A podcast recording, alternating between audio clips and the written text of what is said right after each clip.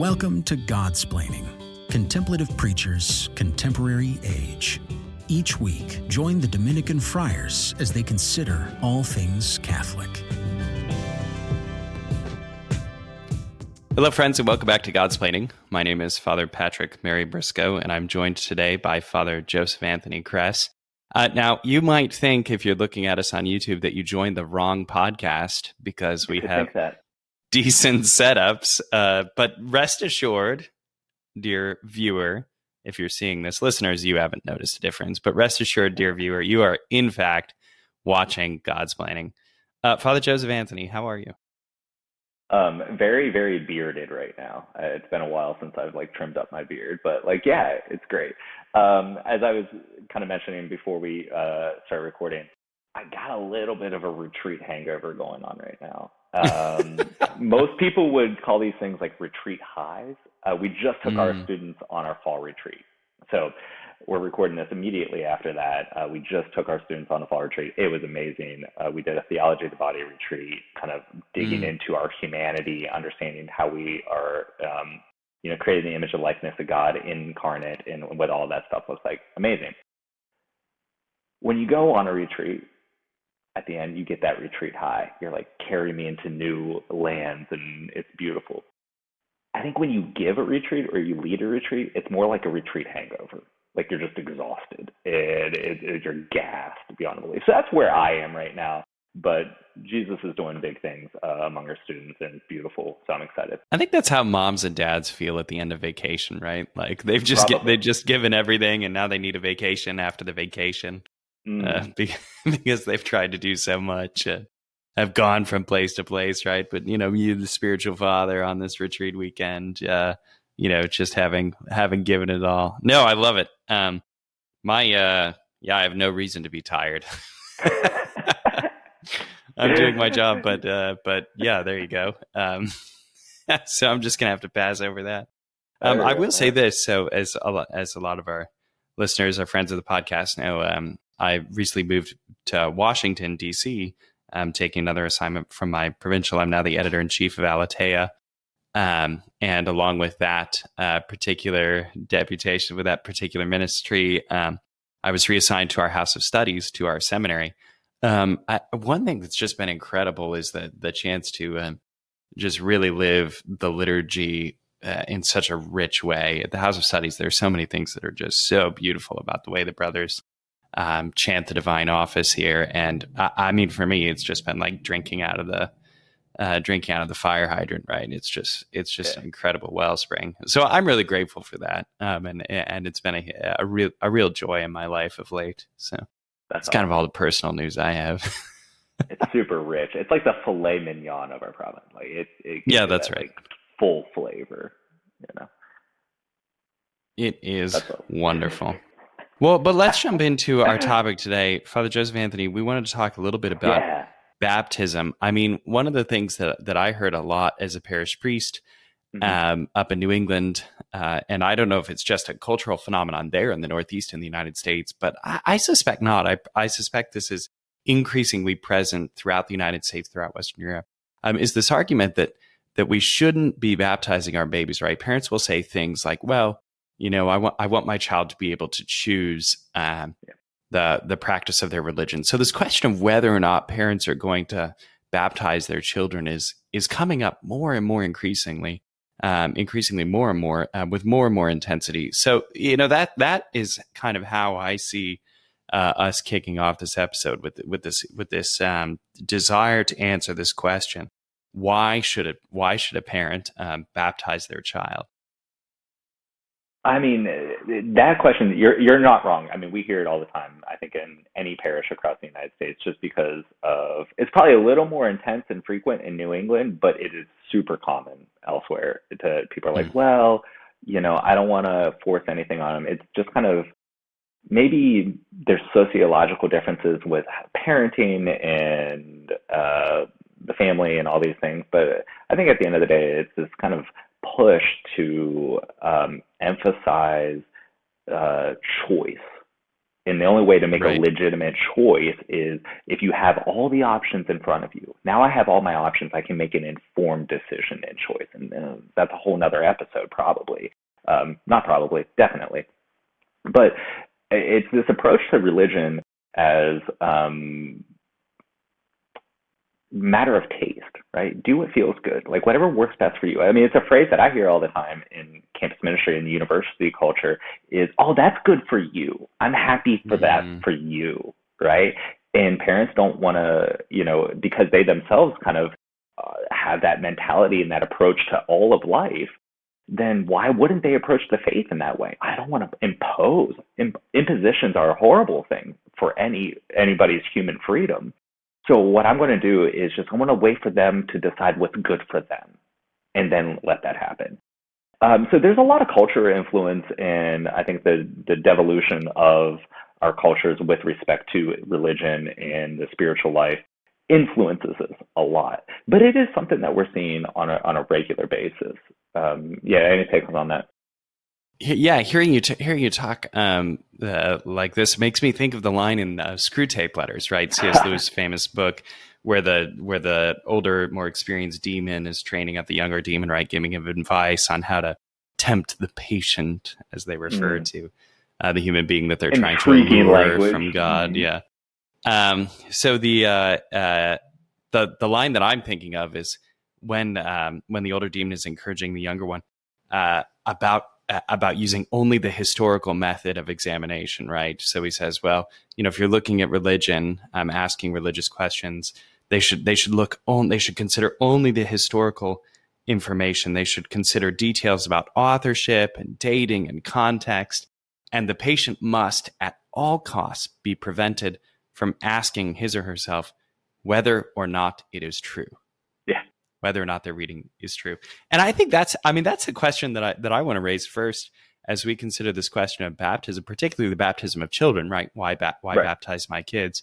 Um, because eh, so one, one of the things that I, that I think is a big problem that we're facing is parents who are not ready to say in their own hearts, yeah, I think it's true. I think Christianity is right. I think the Catholic Church is the fullness of truth and has something to say about about um, the the destiny of human life. Um, so I think people are being prevented from asking this question of whether or not it's true by by wanting you know uh, uh, to inform themselves, which is not a bad thing, right? Be informed, um, study right. study other religions. Uh, all of those things are good things, but but one must look at the question of Catholicism and confront this question whether or not they think it's true, and then act accordingly. Um, but but I think the immediately the temptation you know this doesn't really resolve anything but it just goes back to what you're saying is that there's a kind of paralysis of analysis the desire yeah. to continue to look and uh, and uh, you know make sure oh that I've studied enough that I really understand what what what is what is being asked of me or or do I really think that this is true do I really want my child to live this way that that you know what I'm bringing up here doesn't really solve um, what you're pointing out, but I think it's just one more symptom of of the disease we're facing or the challenge. Uh, yeah, I mean, there, there's also that kind of like because the parents themselves struggle with the faith, which is not a problem. Like I, I, I think far too many people think that they have to be perfect and buy in and just become these like automatrons and robots of like yes everything is good Every, like catholic faith or nothing and it's like well it's true i mean it is the truth but it's okay to struggle with the faith. And they're like, I can't give something to my child if I'm struggling with it myself, if I have doubts or right. I have questions. I can't give right. it until I fix myself. I can't give it to this child. Like, because he never asked for it. Why would I give him something that I'm not fully bought in with? And like, we have to kind of take away that element of we can struggle with our faith. We can have questions. We can have doubts. Like, how many times did uh, people in the Gospels approach Jesus with doubts, with questions, but they approached him with deep faith. Right. Like that's that's not a, a, barrier to faith. Having questions right. and doubts, like especially for Jesus, who is the way, the truth, and the life. And then we can imitate and we can hand that on to somebody even while still struggling ourselves. I think there's this parents that like, I have to fix myself. I have to be convicted of myself before I can give it to this, you know, child who has no choice right? And then that's once again that their dignity only is reliant upon their ability to choose. That's a whole other issue. But like, yeah, that's right. I, I, think, I think that's, that's a Yep, that's another huge part of this question. Yeah, you're you're nailing it there. So, um, yeah, I think that's the, the first thing. I mean, we we can start digging. The other thing that I wanted to mention quickly is I see a problem with understanding the human person. Um, right. in the, okay, the beauty of our humanity as body and soul. That like we are not separate. We're not this like soul that's entrapped within our body. We don't own our body. We are our body, right?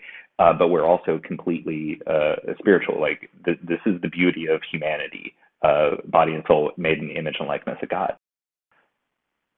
You see parents taking care of their children's physical needs. They'll feed their children. They will make sure that their appointments for their three month checkup, their six month checkup, all of these things with their doctors, make sure their health is okay. They take all the necessary um, you know, inoculations and all this stuff. Like there's this huge emphasis to do these things for the physical well-being of their child that the child has no choice in, is not cognizant of, but others have said that it is important to feed them smashed up, mat, uh, you know, sweet potatoes because sweet potatoes are better than anything else, right? And yet they refuse to give their child the spiritual nourishment that they need and the spiritual medicine and salvation that they need even if the child isn't cognizant of it. Like there's there's an, an inability to prioritize the physical needs where the spiritual is just going to be left dormant to fend for itself. Like you wouldn't take an infant and drop them into like I don't know, the food court at the mall and say, well, there's nourishment all around. He gets to choose. Like when he's able to right. choose and, and figure That's it out, right. then he's going to find, you know, the subway that is to eat fresh. You don't do that stuff. I mean, those would be right. very negligent parents, and they have the responsibility to care and and make the decisions that are the best. They research and they have their doctors, the pediatricians, the specialists, and say, okay, this is what my child needs. Well, so too for the spiritual well-being, because that's that's also the human human person, body and soul. Um, it, it just blows my mind that it's like, well, we're just going to wait off until it finds like, no, the grace the nourishment, the faith beginning in that child from an early age is deeply important. Yeah, I think the last thing I'll say, because you know we, are sort of spending the first part of this episode uh, just working out what what parents are thinking, the objections we've heard, right? You know, Father mm-hmm. Joseph Anthony serving in Charlottesville and the University Parish of St. Thomas Aquinas from my time in St. Pius V. You know, we, we've had all these conversations with people and, and, you know, we're just sort of working them out here. I, I think the last thing that I'll say about this question um, is actually kind of a positive one. Um, it's that I think the, hesit- the hesitation on baptism um, tells, it, it, hints to us, um, you know, in a positive way, because it, it could just be laziness, right? I could be wrong about this. Um, but the the the best way to look at this scenario, I think, is to is to see that people still understand that baptism does something that's irrevocable. Oh yeah. Um, and so if parents are if parents are unwilling to baptize their children, uh, you know, like the what's the best spin I can put on this? It's that they understand that by baptizing their children, they are in fact undertaking the commitment to raise them in the church, um, to hand on to them Catholic life, um, to endow them with a vision of Christian living, to take them to Sunday Mass each week, to teach them about the sacraments, to lead them out of prayer. Okay, so like in the best case scenario, the best interpretation, the most positive interpretation of this um, phenomenon we're facing, this question, is that parents understand that there's something real here. That you can't be unbaptized, that to baptize a child is to do something permanent, and to change, uh, and in so doing, to change the horizon of their lives. Um, that's maybe not a bad thing, but it is a complicated thing, right? Because you say like, yeah, well, baptism is permanent. You know, that's true. Yeah. So if we're looking but it also at, makes if, a demand. Yeah, it makes a demand on the parents too, because they're like, oh, does that mean I have to adjust? Do I have to start going to mass now too? Because I've I've said it on this kid's behalf maybe I should do that. So like you're, it's it is multifaceted and it is kind of a big thing. But you there is I think you're spot on. There's this kind of recognition that baptism is a big thing. So I think there's eh, there's a lot to be said, and maybe there are other things that Father Joseph Anthony and I are not seeing, or things we haven't uh, heard from our priestly experience. But I think it's important to to consider these and, and many other questions as parents are asking. Well, um, why why baptize my why baptize my child to understand? You know, especially if there's someone in your life that you're talking to about this mm-hmm. question, mm-hmm. to understand where they're coming from, to think critically about the situation um, and and to and to take their concerns seriously. I think that's so key. You know, so that's what we're trying to do here. And then, uh, uh, but we've done enough of that, so we're going to take a short break. and when we come back, we'll give you our reasons. We'll talk about why we think you should baptize your kid. Um, so give us just a moment, and we'll be right back with you.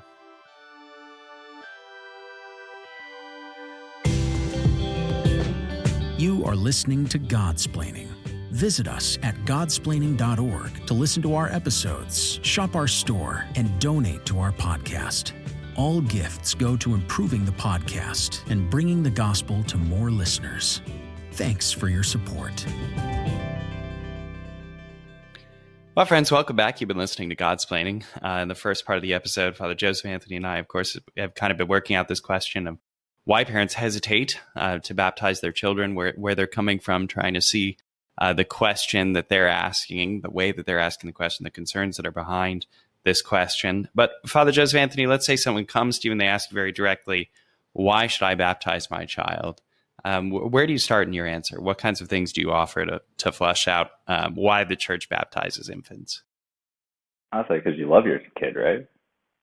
Like you you love this child, and mm there's something so beautiful and like there, there's something about the the innocence of a child that really melts your heart. Like you can take a, a newborn baby and like put him in the arms of like the you know harley davidson motorcycle guy big beard and that he just melts. And there's something beautiful about that. So like yeah you love your child and you're going to get want to give the best and do the best for them. And so this is the beginning of that um, in is introducing them into you know the life of Jesus Christ who is giving us the the promise of eternal beatitude. And so that can begin early on. We look at a child and we know that we all carry the in the you could even say i don't know the hereditary share of adam in our original sin. And so to give that child the opportunity to be forgiven of that original sin at, at earliest moments as possible and have them reborn, regenerated in Jesus Christ um, to enter into his death and resurrection um, at an infant stage, an early stage, is you do that because you love your child, first off. Mm. And I, I think that to see this act of allowing that child to be claimed by Christ, enveloped in the grace of an identity of Christ as the eternal Son, and to remit and take away that uh, stain of original sin from the earliest moments. Um, if the parent is able to do that, why wouldn't they do that? Because this is the mark of love to do such a thing. Um, so I think that's where I start off is actually admitting that baptizing your child is is a great act of love and a parental love for that child. Yeah, that's right. This is the best gift you want to give your child. Every good gift. Like think of all mm-hmm. the time you spend researching. What are those things called? The little kangaroos, you know, the roo oh, guys, um, those little um, baby machines that kind of rock them, mamaroos. Yeah. You know, like yeah. everyone wants a mamaroo. Maybe not everyone wants a mamaroo. Like maybe they're terrible. Little, like, I, I, don't know. Uh, I, I, don't know the stuff. The strollers but, that are like Swedish made. Like yeah, I don't know right. why Sweden has the best strollers, but they do. Peg Perego, you know, the Italian version. Uh, so so like you spend you spend all this time as a young parent researching this stuff. I sort of hear about my sisters talking about it, you know, as they, as they look into what what they want for their kids, for their families. But but the desire is overwhelming, as Father Joseph Anthony is saying. That when you love your child, you want to give them the very best that you can give them. And in the spiritual life, the very best you could give them is baptism to initiate them into the life of grace, to to begin uh, that saving work of God um, and, and, that's extraordinary. So I think that um, I think that uh, you know I would myself in my in these conversations I prefer to lean more heavily on the doctrine, right? To say like, yeah. like it or not, your child who is very cute, you know, all babies are cute. Like it or not, your child is a potato sack of original sin. Little flour bag, you know, I guess not quite a potato sack. That's too big. Little flour bag of original sin, right? Uh, and those that's just the fact. That's the Christian claim of reality is that, as Father Joseph Anthony was saying, we've inherited a disease from Adam, and the disease is sin, and the disease will cause us to die without the cure. And that's just the straight facts. Uh, that's a that's a really important claim, I think, and I think it's important to to say seriously because this is the answer. This is this is the philosophical answer Christianity gives as to why the world is so messed up. Yeah. To say that there's sin and suffering because of this because of this perennial brokenness, which dates all the way back to the turning of our first parents away from God, and that it's the turning away from God, the kind of sin that invades our lives. That's that's what that's what causes the brokenness we experience in reality. And the answer, therefore, is the life of grace. The answer is Christian living. The answer begins in the saving graces imparted by holy baptism. Um, and I think that I think that that's a really key place to start because if a lot of Christians are asking, well, is it true? Do I believe this is true? It's important to raise that question to parents and say, well, do you think this is true? Like, what's your answer? My answer for why the world is broken is because of all of the brokenness that I see. And I think that God has responded to this brokenness and saved us and given us a remedy for it. And that you should give that to your child. Um, Okay, okay. So, Father Joseph Anthony, yeah, if you had yeah. to give an answer, you say like, uh, "Okay, but we're going to move on now, and we're going to yeah. say, look, this is it in the scriptures." Oh um, oh what would you point to? Uh, I mean, the entirety of the life of Jesus, the entirety of the Old Testament. I mean, everything is pointing to this moment of hmm. redemption through the redemptive waters. Like you can look at you know all the prefigurings of baptism in the Old Testament, the you know the parting of the sea, and and I mean the striking of the water from the rock, and then crossing the Jordan again with parts, and that's a whole other issue. But um, it, it's everything is pointing towards baptism as being the fulfillment of the Old Covenant. Mm. And how how was right? This is so important. How were individuals initiated into the Old Covenant? Through circumcision, and that was always done as as an infant. And so, it even the Lord Himself, right? I always look to seeing the Lord's life and say, okay, we're called to imitate His life, and what does His life look like in so many ways? Well, even as a child, right, as an infant, He was presented in the temple to fulfill the demands of the Old Covenant. Um, and so mm-hmm. that he could fulfill and then redeem and renew them in, in unique ways. Um, and so this whole idea of um, infants being drawn into the work of God, the redemption of the people of God uh, as an infant is deeply known uh, throughout the ancients in the Old Testament and even into the life of Jesus himself. He's not uh, exempt from any of this either uh, which shows his unity with that because actually, uh, out of anybody, he is exempt from it because he doesn't have sin. Um, but he enters into that process to show us the way that we are to imitate. So, this kind of redeeming of the infant uh, has deep, deep roots in Scripture. It would be, I would be hard pressed, right? There's a real wonderful point out there, but there, there, I'd be hard pressed to see how, if the old covenant that is happening throughout the people of Israel of circumcision entering into the old covenant included children and infants. Why would the new covenant that fulfills that not include that either? Like it would seem like that would be a lesser covenant then, when we know that's not the case. Like the new covenant is the all encompassing covenant now that brings it to its completion and fulfills it and takes it into deeper reality. So it would it would just seem weird for me that our entrance into the new covenant would um, you know exclude infants then. Yeah, that's right. Um, and I, I think that's really powerful. To that, I could only add that Jesus um, gives a direct witness to this in his life in the New Testament in his preaching. Right, I can think of two yeah. instances that I would that I would add um, because everything that you're saying is is dead on. And this is the, the and is in my view the the key theological principle. So I can only add like because Jesus said so. Joseph Anthony's giving you Jesus. Uh, Joseph Anthony's giving you a very sophisticated theological vision of the covenant, and I can just say like, look, the Lord says, do it, right? Yeah. Um, so we can look at the we can look at the situation where the children are trying to get to Jesus, and mm-hmm. Peter and the apostles are like, no, Jesus is too busy to talk to kids, and Jesus says let the little children come to me, right? Um, instead of pushing them away, the Lord invites them to Himself, and I think that's important. That's that that moment is significant, and a principle is imparted to us there. I, I think also we we should look at um, Jesus' vision of the kingdom, where He tells us over and over that that the kingdom belongs to such as these, to the children. Like that's that same instance where the children come unto Him, or when Jesus uh, warns us, "Unless you have the heart of a child, you cannot enter the kingdom."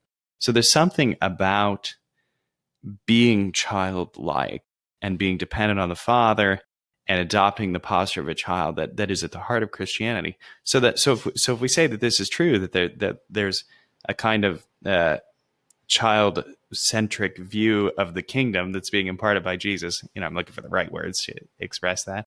Then then we have to say, well, why wouldn't the Lord bring children to Himself? You know, if if the view of the kingdom is exalted, why wait to be an adult? Um, you know, if the, if the if the view of the kingdom means that you have to become like a child, why wait to be an adult to to begin to partake in that? And I, I want to add in this way, like this past Sunday, you know, if we're looking at it's a 25th Sunday of Ordinary Time, year B, if you want to just roll back to that Gospel of Mark, the Lord, in the midst of his apostles, takes a child and puts them into this presence. It's like anybody who receives this child receives me. Anybody who receives me receives the one who sent me. So we see this love of the Father coming down, but into the, the in Mark has this beautiful line. He says, Christ takes the child, puts it in the midst of the apostles, and then embraces the child, wraps his arms around. Mm-hmm. Like, is not just using this as an image for teaching pedagogical purposes. The Lord embraces the children and, and so, so like and i think that other aspect that you were talking about is like why would we wait for this maturity? Like if the image and entrance into the kingdom of god is to be childlike it's it's beautiful because like our spiritual maturity is actually goes in the opposite direction of our physical maturity. Physical maturity as we get older we want to become more independent we want to do our own thing but spiritual maturity actually looks like a greater dependency a greater mm. trust, mm. a greater innocence. And so, like, you have this child who is at this peak of kind of physical immaturity, but in a beautiful way is at the peak of spiritual maturity. And to, is more, actually, more, has a greater disposition in, um, you know, reception to the spiritual gift at that early stage um, that then will can grow uh, throughout the rest of his, his or her life. Yeah, that's right. Um, and uh, to that, I can only add uh, that's what St. Peter's getting at, you know, in the book of Acts, mm-hmm. um, where he's preaching very early on in the book of Acts, in the second chapter, he's preaching, right, encouraging his hearers to be baptized, to receive all the gifts that Father Joseph Anthony's talking about, receive the gift of the Holy Spirit, receive all the spiritual graces of baptism, the, the, the many wonderful things that happen when divine love continues, uh, begins rather in those first moments to make its dwelling place in the soul. I mean, just incredible. Um, there, St. Peter says this promise is to you and your children. Mm. Um, and that, that, that there's a fulfillment of promise here that, that is expansive, that it, that it belongs to you, it belongs to your children, it belongs to your children's children. Um, and that they're, they're being incorporated in this uh, immediately, that all of these gifts are theirs uh, as, soon, as soon as they're born. I don't know. You have any closing thoughts? I think we sort of flushed yeah, it all out. Yeah, I think we I think we covered at least at least what we wanted to say this time. I mean, there's always more and and other ways, other avenues we can go, but I think this is uh you know an important reflection, and you know, I, personally, I hope it reflects. Hope it forces us individually, but also our listeners to reflect on our own baptism.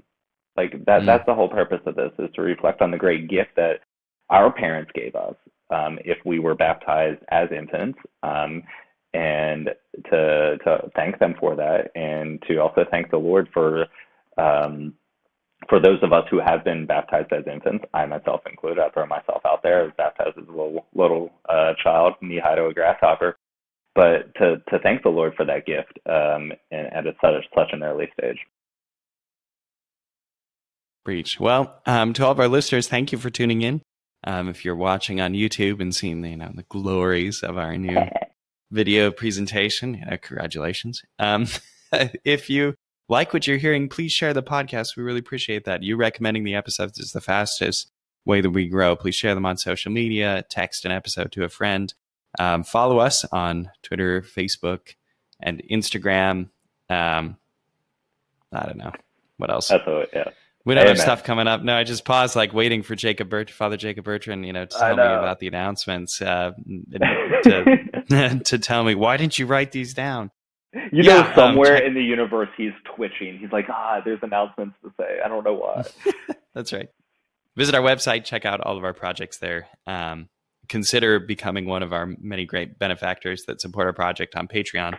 Um, we thank those of you who already do, who give to us um, to continue to improve the quality of our program. Uh, please know that we're praying for you and we ask your prayers for us. God bless.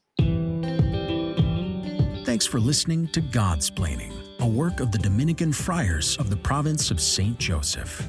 Follow us on Facebook, Twitter, and Instagram. Leave a review on your podcast app and visit us at godsplaining.org.